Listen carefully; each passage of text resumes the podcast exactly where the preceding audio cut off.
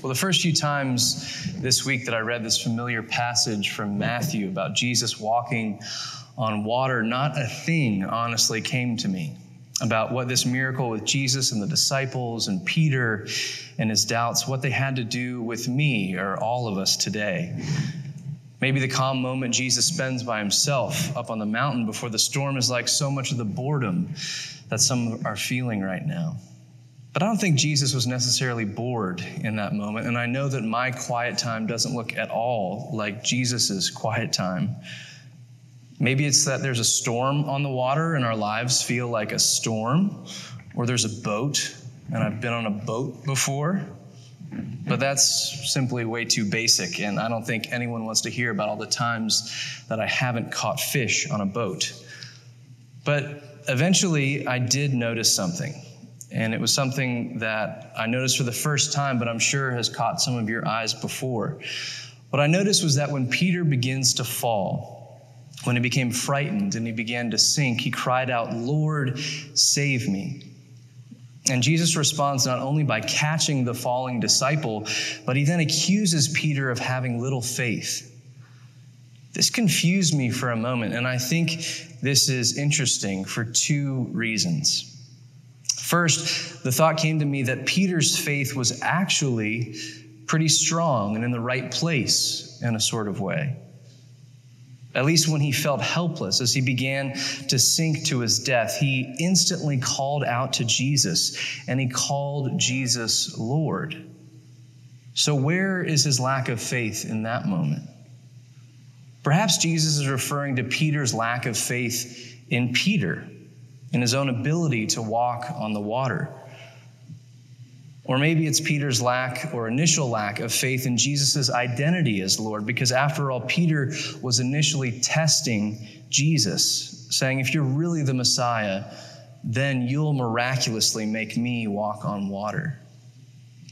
Regardless of what Peter was thinking or what he was doubting, and things did indeed fall apart. And Peter lost control and he began to sink down into the stormy waters. And this brings me to the second takeaway from this passage, and the most important one of all. And it's that Jesus catches him.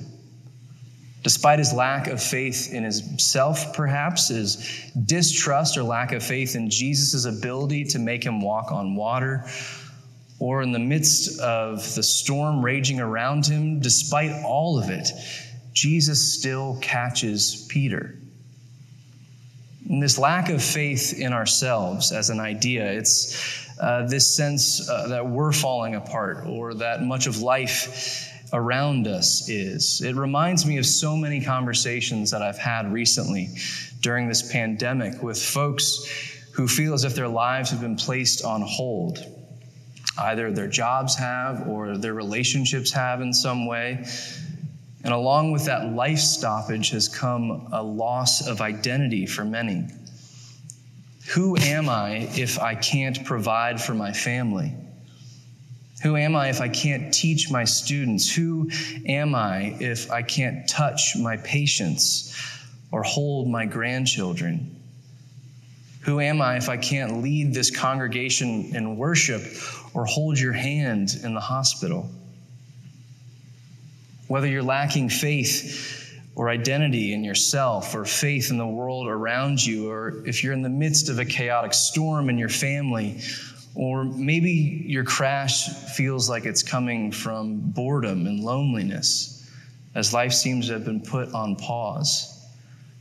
Regardless of what you're going through and what you're thinking, what we hear today in the Gospel of Matthew is that Jesus will indeed catch you. And that tells you all you need to know about who you truly are.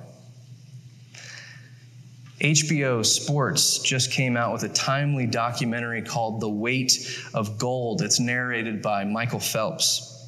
And it's about the widespread mental health issues of Olympic athletes. And it begins with talk about COVID and how, with the Olympics postponed for the first time ever, Fear and uncertainty, disruption and isolation have all hit this community of athletes hard. These athletes whose entire existence was dependent on performing well who are no longer able to perform at all. Shaun White, that fantastic red haired gold medal winning snowboarder, said that this isn't a new struggle, however. Because win or lose the day after the Olympics, I always felt a dramatic emptiness, White says. If everything in your life has been built around one moment and that one moment is gone or over, regardless of win or loss, what do you have left to do? What do you have left to live for? After every Olympics, there is always an incredible crash, he says. One of the things this documentary focuses on is that these Olympians aren't normal, how they begin their search for greatness at a very young age, and how their focus on personal achievement it's linked to their identity. Of course, these men and women are unique in their physical and mental abilities, but you can't help but watch this and begin to hear your own story in the ups and downs of these athletes' lives. You can't help but think perhaps they actually aren't so unique. Perhaps they're not the only ones who carry some sort of a weight, who struggle with disappointment, who place their own identity and all of their self worth on some kind of achievement or some kind of success. We all do this in some way, don't we? And these athletes certainly aren't alone in having their world and so much of what they hold dear placed on hold during this pandemic. But the great achievement of this documentary, I think, is that it doesn't take long for you to stop thinking about COVID and in a strange sort of way to stop thinking about athletes and start just thinking about people. Before you know it, you're just thinking about the difficulties of life as we've always known them. And the movie ends with a tragic story of Olympians who have killed themselves or have attempted suicide in the past few years. It ends with a plea for mental health awareness and a sense that everyone involved in the film and just everyone in general out there is longing and waiting for something or waiting for someone to save them.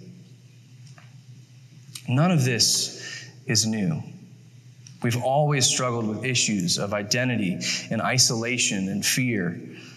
And the future has always been one that is painfully out of our control. We have and always will be a people in need of hope and comfort. And above all else, we will always be in need of someone catching us when life feels as if it's crashed or if we're simply falling. Who am I? We often ask ourselves. Well, we're people who need to be caught and picked back up. And we're people who can rely on Jesus to do just that. The good news for us is that whether our faith is strong in the midst of the storm or it takes everything crashing down, including ourselves, for us to only then rely on God. However, we respond to the chaos or the boredom of this year, Jesus is our Lord who will catch us, who will save us no matter who you are in the midst of the uncertainty and the dissonance of the present moment and of every moment, you are not alone because God keeps showing up in unexpected ways with compassion and with mercy. We may feel less like ourselves than we did five months ago, but God is no less God. God is no less God than when we last gathered in this space here together. God is still God, and grace is still grace, and we still need it. And thankfully, we still have it in Jesus. Amen.